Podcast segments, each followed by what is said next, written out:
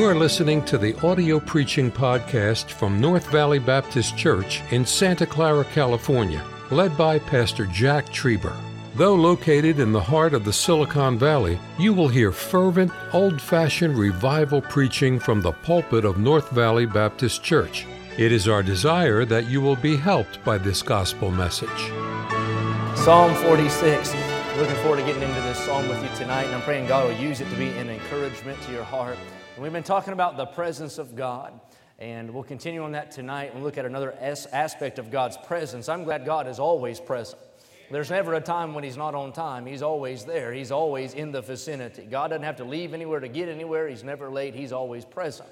But then there are certain ways God will manifest His presence. And we talked about that last week the stolen presence of God, how the ark of God was taken, but really Israel forfeited God's presence long before they lost the ark.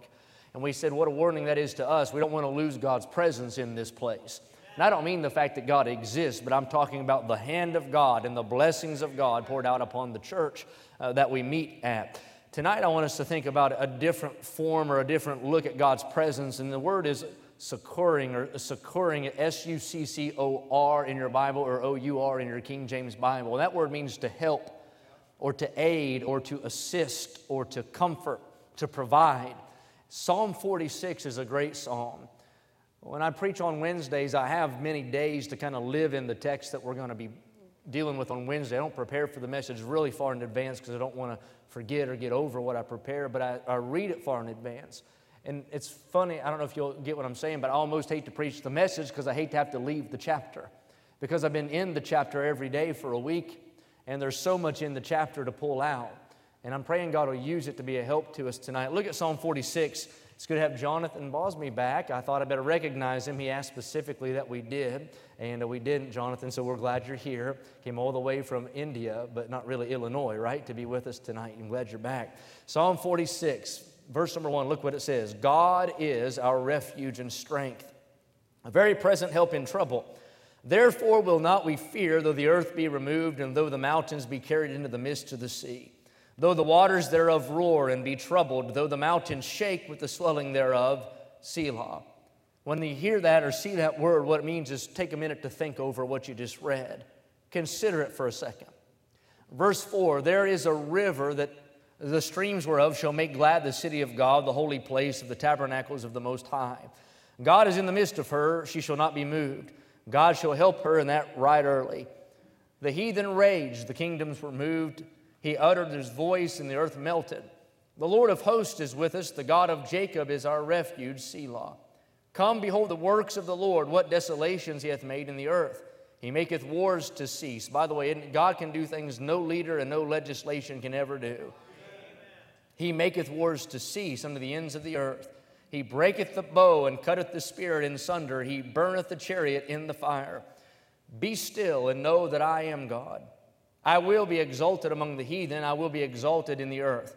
The Lord of hosts is with us, the God of Jacob is our refuge. Selah. If you look in verse number one, we'll find our text for the message. We'll go throughout the entire psalm, but look what the Bible said in verse number one God is our refuge and strength but watch this a very present help in trouble. Every passage you read, you need to think about the application. There's usually a primary application, sometimes a prophetic application, and then always you can make a personal application. The primary application, I believe, is this is written in a time when Jerusalem was under siege and was uh, in threat of falling to an enemy, and God delivered them. The prophetic application, there's a lot of things pertaining to the tribulation in this verse, and the second coming of the Lord.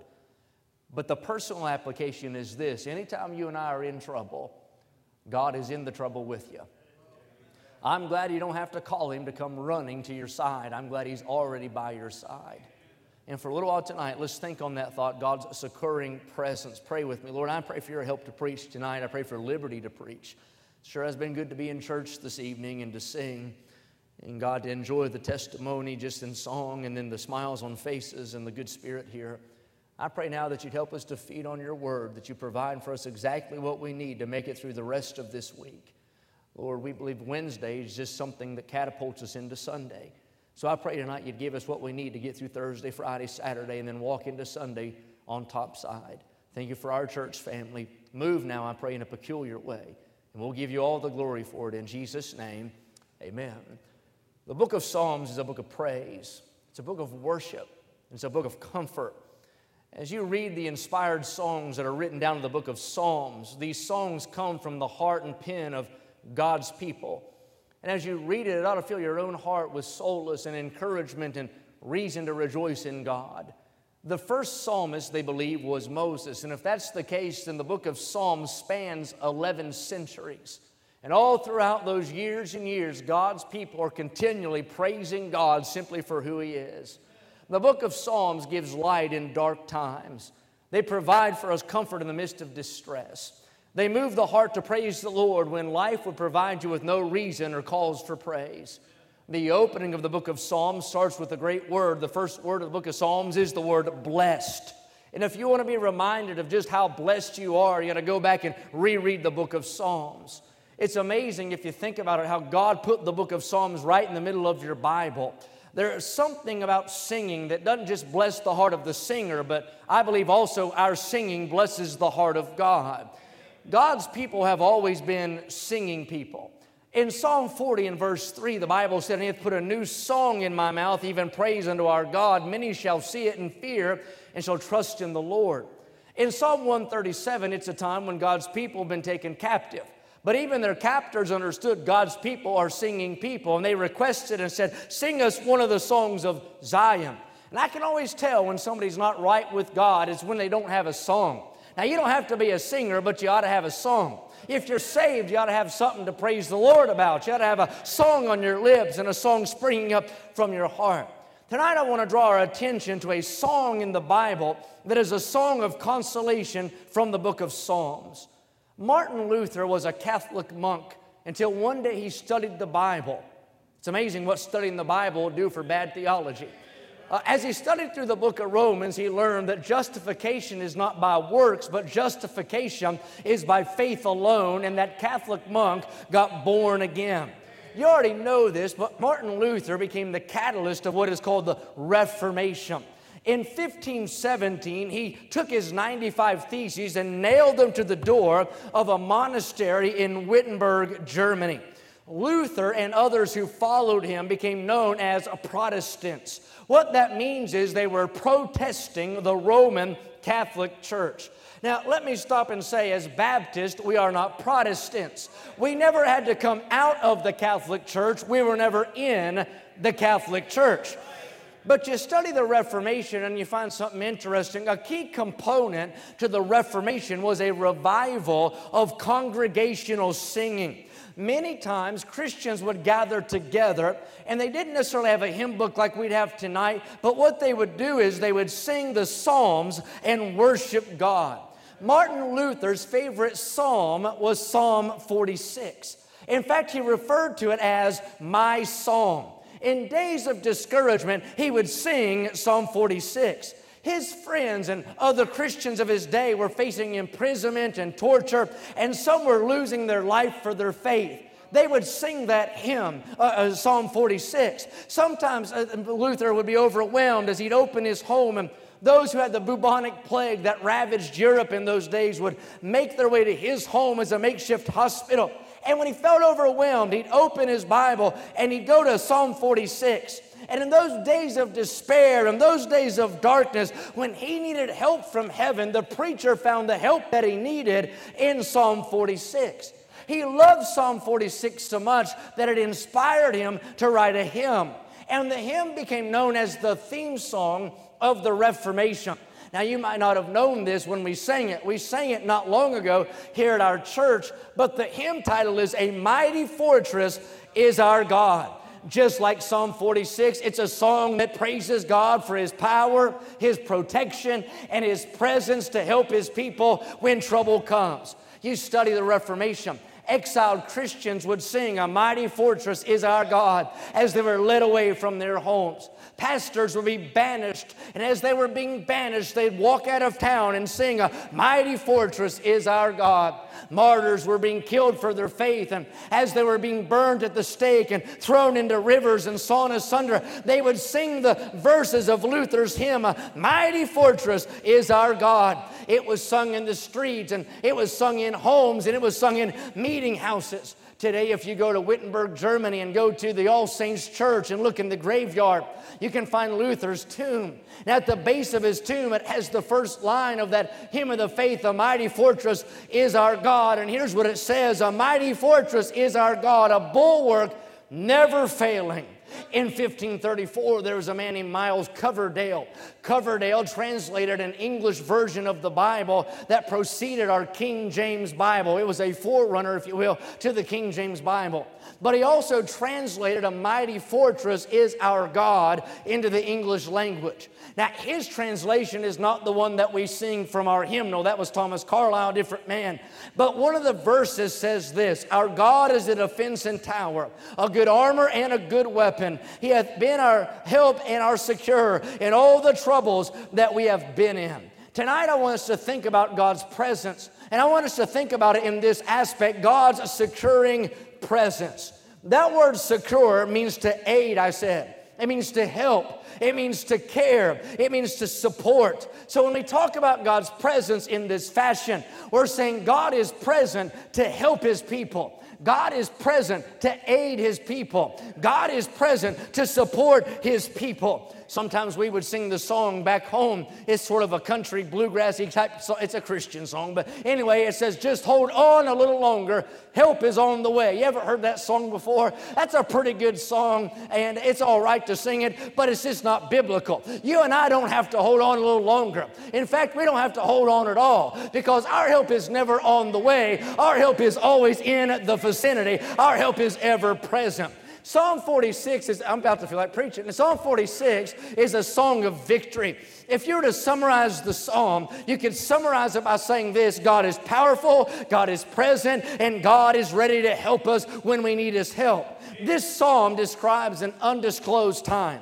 I don't know historically exactly when this took place. Some commentators, and commentators only know what commentators know, and they all copy off each other. But anyway, what commentators say is this happened during the reign of Hezekiah when Sennacherib the Assyrian tried to invade Jerusalem. I don't know if that's true or not, and it really doesn't matter. The truth is this this is written during a time when there was great danger, great distress, and things were fixing to fall apart. If you read these verses, it sets the scene of a city that is surrounded by a great wall. But that city is about to fall to an enemy army. The song speaks about trouble. It speaks about an unsettledness. It speaks about things that were sure and steadfast falling apart and tumbling to the ground. You can see it in your mind. You have to see it. See that walled city. Inside of that city are families and homes and businesses and merchants. There are people going about their life. They're surrounded by walls. Those walls are tall, those walls are thick, those walls are made of heavy heap of stone, and within those walls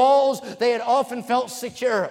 But now, as they climb and look out those walls, they look past the sentries, they look past the archers, they look past their armaments and they see an enemy army as vast as the sea surrounding the walls of the city. Can you imagine how distressing that would be and how unsettling that would be to live inside of those walls? Every day, every moment, every move that you make, there's that daunting reality that there are soldiers, there are chariots, and there are spears on the other side of the wall, and they're about to attack. All you can do is wait. You just sit there and you wait for the moment and you wait for the day when the enemy advances and tries to breach the wall. But I said a minute ago, this is a song of victory, and that's because it is.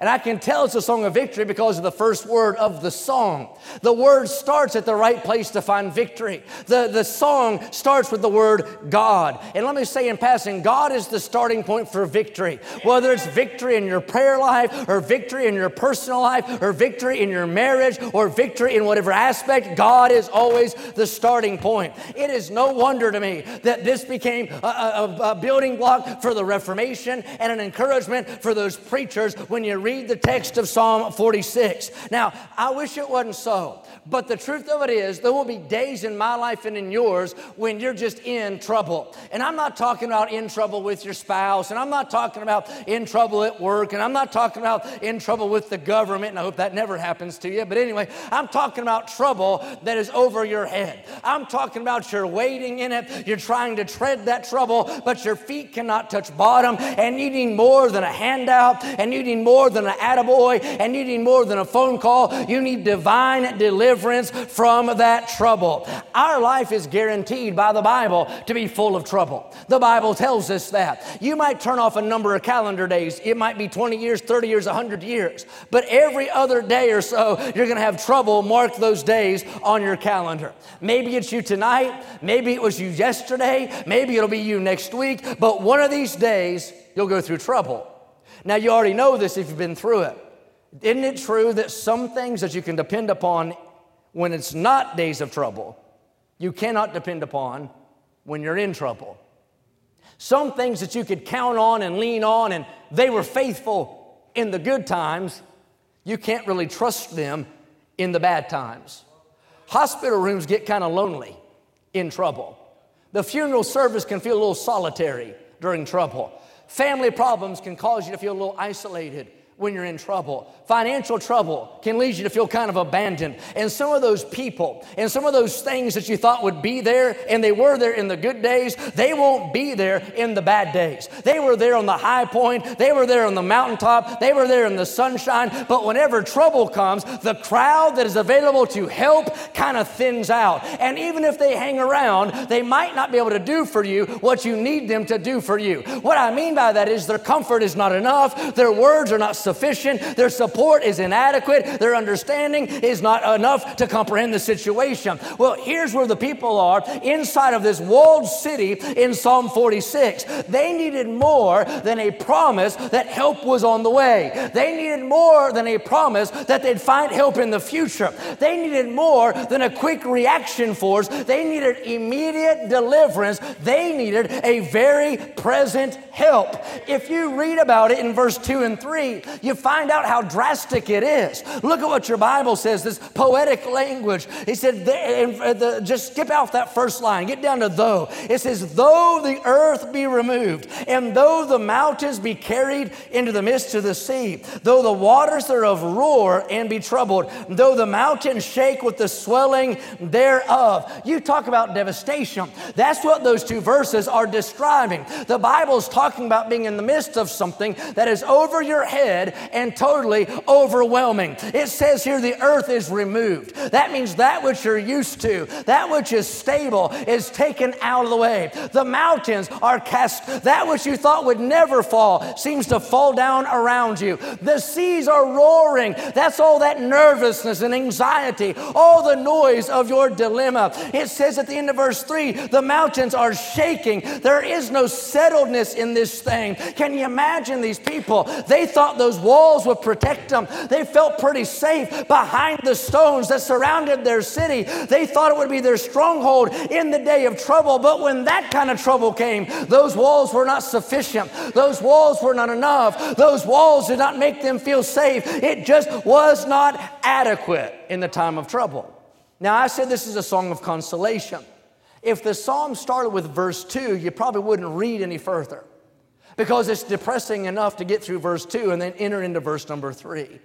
But I'm glad our Bible is not just thrown together haphazardly. I believe every verse of Scripture is placed providentially, pinned by inspiration on purpose, right where God wants it. Not rocket science that verse 1 ought to go before verse number 2.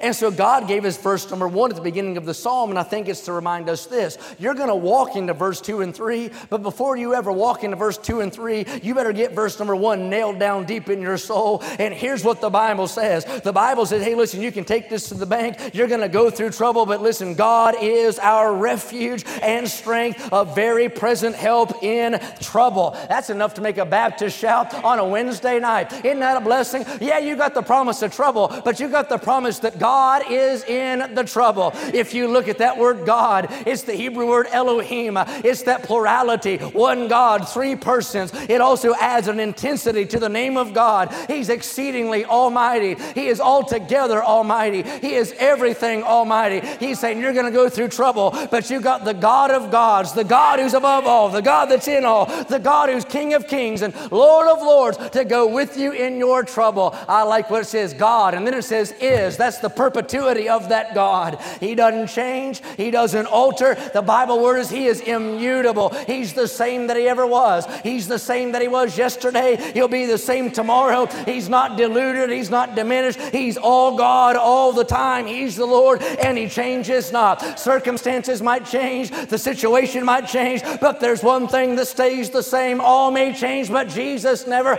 Glory to His name. God is. Then it says, God is our. Isn't that good? You say, what's that mean? That means it's a personal thing. He is mine and I am his. He's for me and I'm for him. I'm glad I'm on Team Jehovah tonight. Amen. I'm glad he's my God. That's why Job said, I know my Redeemer liveth. That's why David said, He's my shepherd and I shall not want. That's why Thomas said, He's my Lord and He's my God. Then it said, God is our refuge. What's that mean? That means He's our hiding place, but not just our hiding place, He's our high hiding place.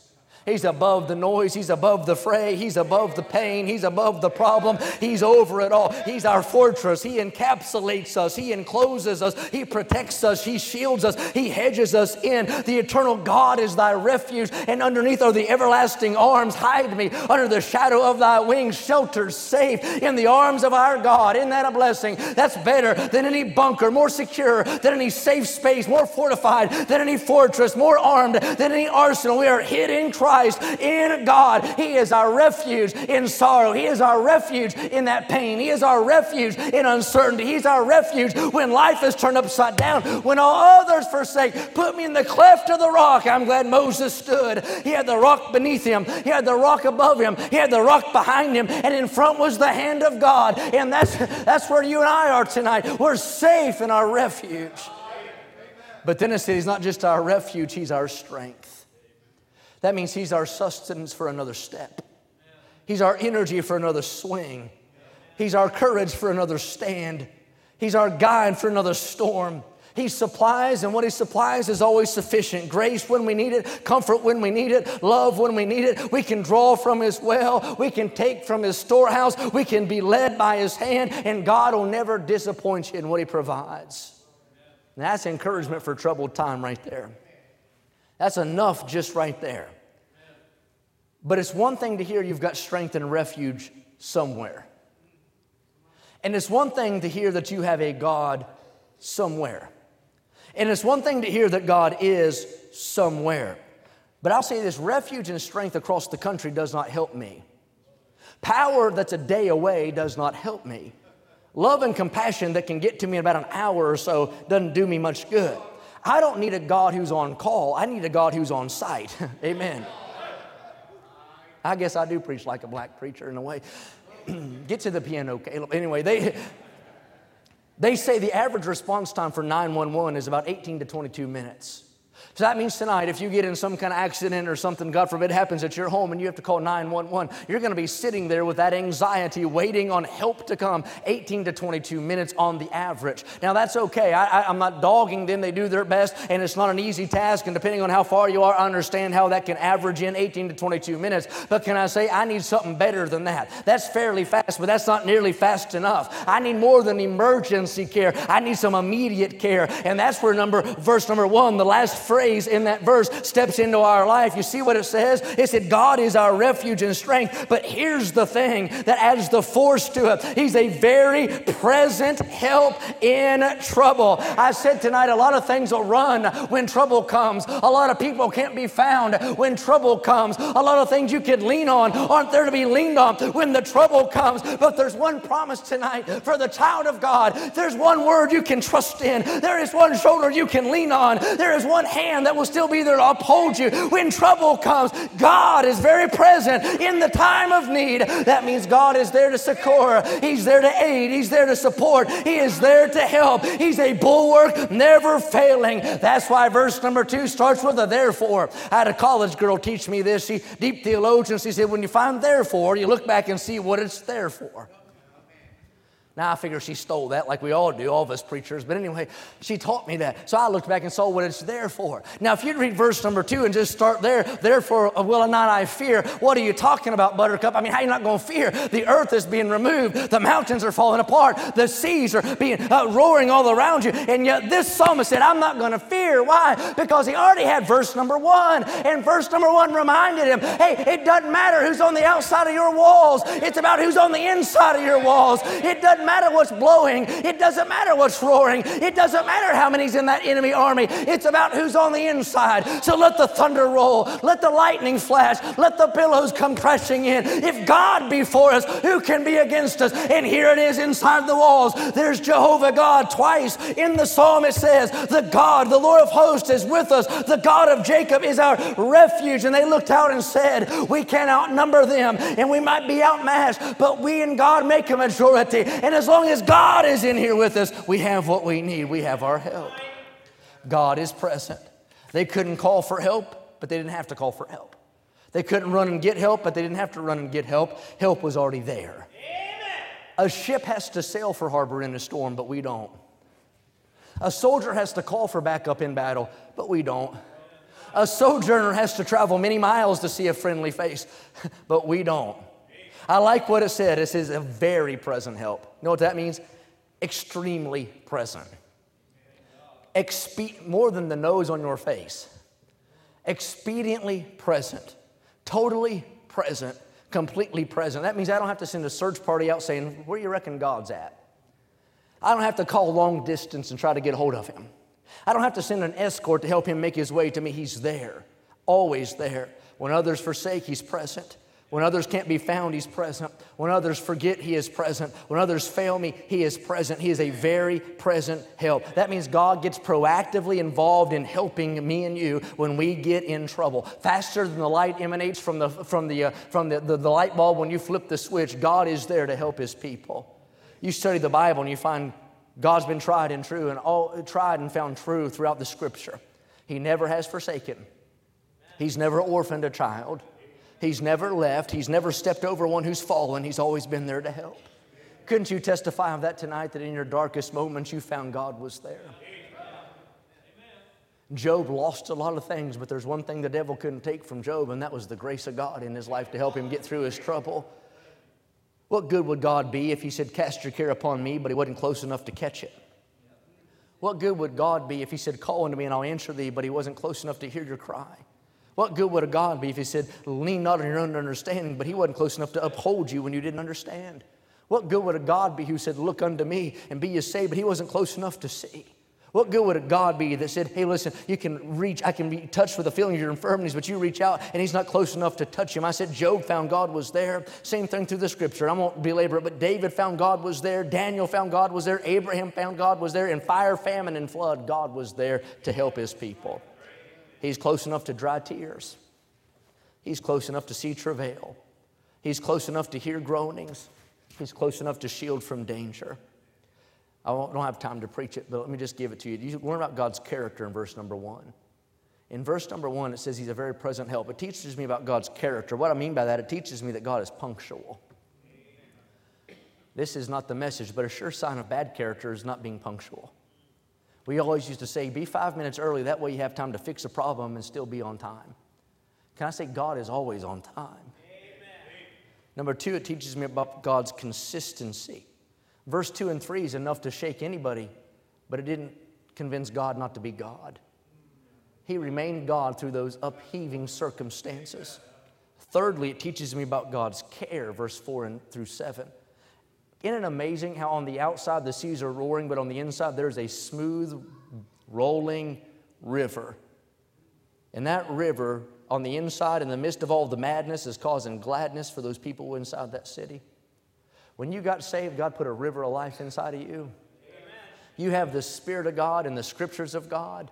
And there's a river, God's care He provides. And then I learned about verse 8 and 9, God's confirmation. If you look at verse 8 and 9, He says, Go out to the battlefield and just look at what I can do. He just stand there and survey what I've already taken care of in your life. I brought you through that. I took care of this. I met your need then. Don't you think I can do it again? That's one thing. That's all, he'll do it again for you. I'm glad He'll do it again. But this is the thing. Then there's God's contingency. In verse 10, that phrase, it's famous, you know it be still. When I was, before I got saved, I was a lifeguard. And uh, when they would teach us training to be in lifeguard training, and then I actually had the real experience whenever we were watching this, the, the pool. When, when you do this training, people who are drowning tend to go crazy when you get to them to try to help them they have this, I, I guess it's just that natural, innate response to survive. And it doesn't matter how in shape you are, doesn't matter how good of a swimmer you are, it doesn't matter. It doesn't matter. When somebody is fighting for their life, they're going to kill you to try to keep themselves from dying. And we were taught that when we were trained, but then got to experience it.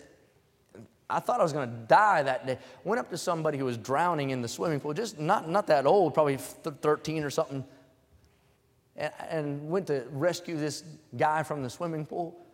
And man, I thought I was going to drown. He would not hold still.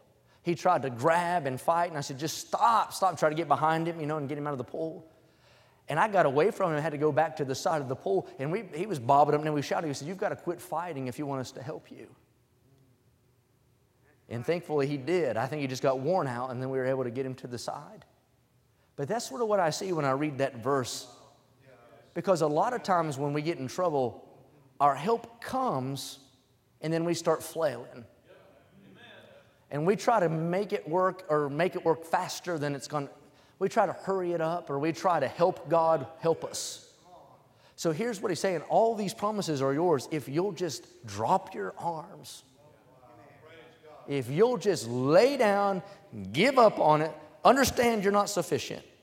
He said, Man, I want to help you. We've talked about God's presence. Maybe you're there, maybe you're not, but you will be if you're not. There'll be a day when you're in trouble. And it won't be trouble with somebody. I'm talking about just your life. It'll be troublesome. But you've got a promise that God is present to help you. But the contingency is this if you don't want to go under, you got to be still. That literally said, just drop your arms, quit fighting, and let God work it out. I'm going to close. Couldn't you testify of those days whenever you stood at the bedside of a loved one passing away and you could feel the embrace of God there? Haven't you been in those crossroads of life and had to make a decision, worried to death, and then all of a sudden the sweet presence of God came in that place? That's Psalm 46. Tonight, if you're at that point in your life, you ought to come pray and say, Lord, help me to be still tonight. Help me to put my arms down, and I'll trust you with it to help me. Thank you for listening to the audio preaching podcast from North Valley Baptist Church in Santa Clara, California, led by Pastor Jack Trieber. For more information about our ministry or to find out how to get in contact with us, visit our website at nvbc.org. May God bless you as you serve Him this week.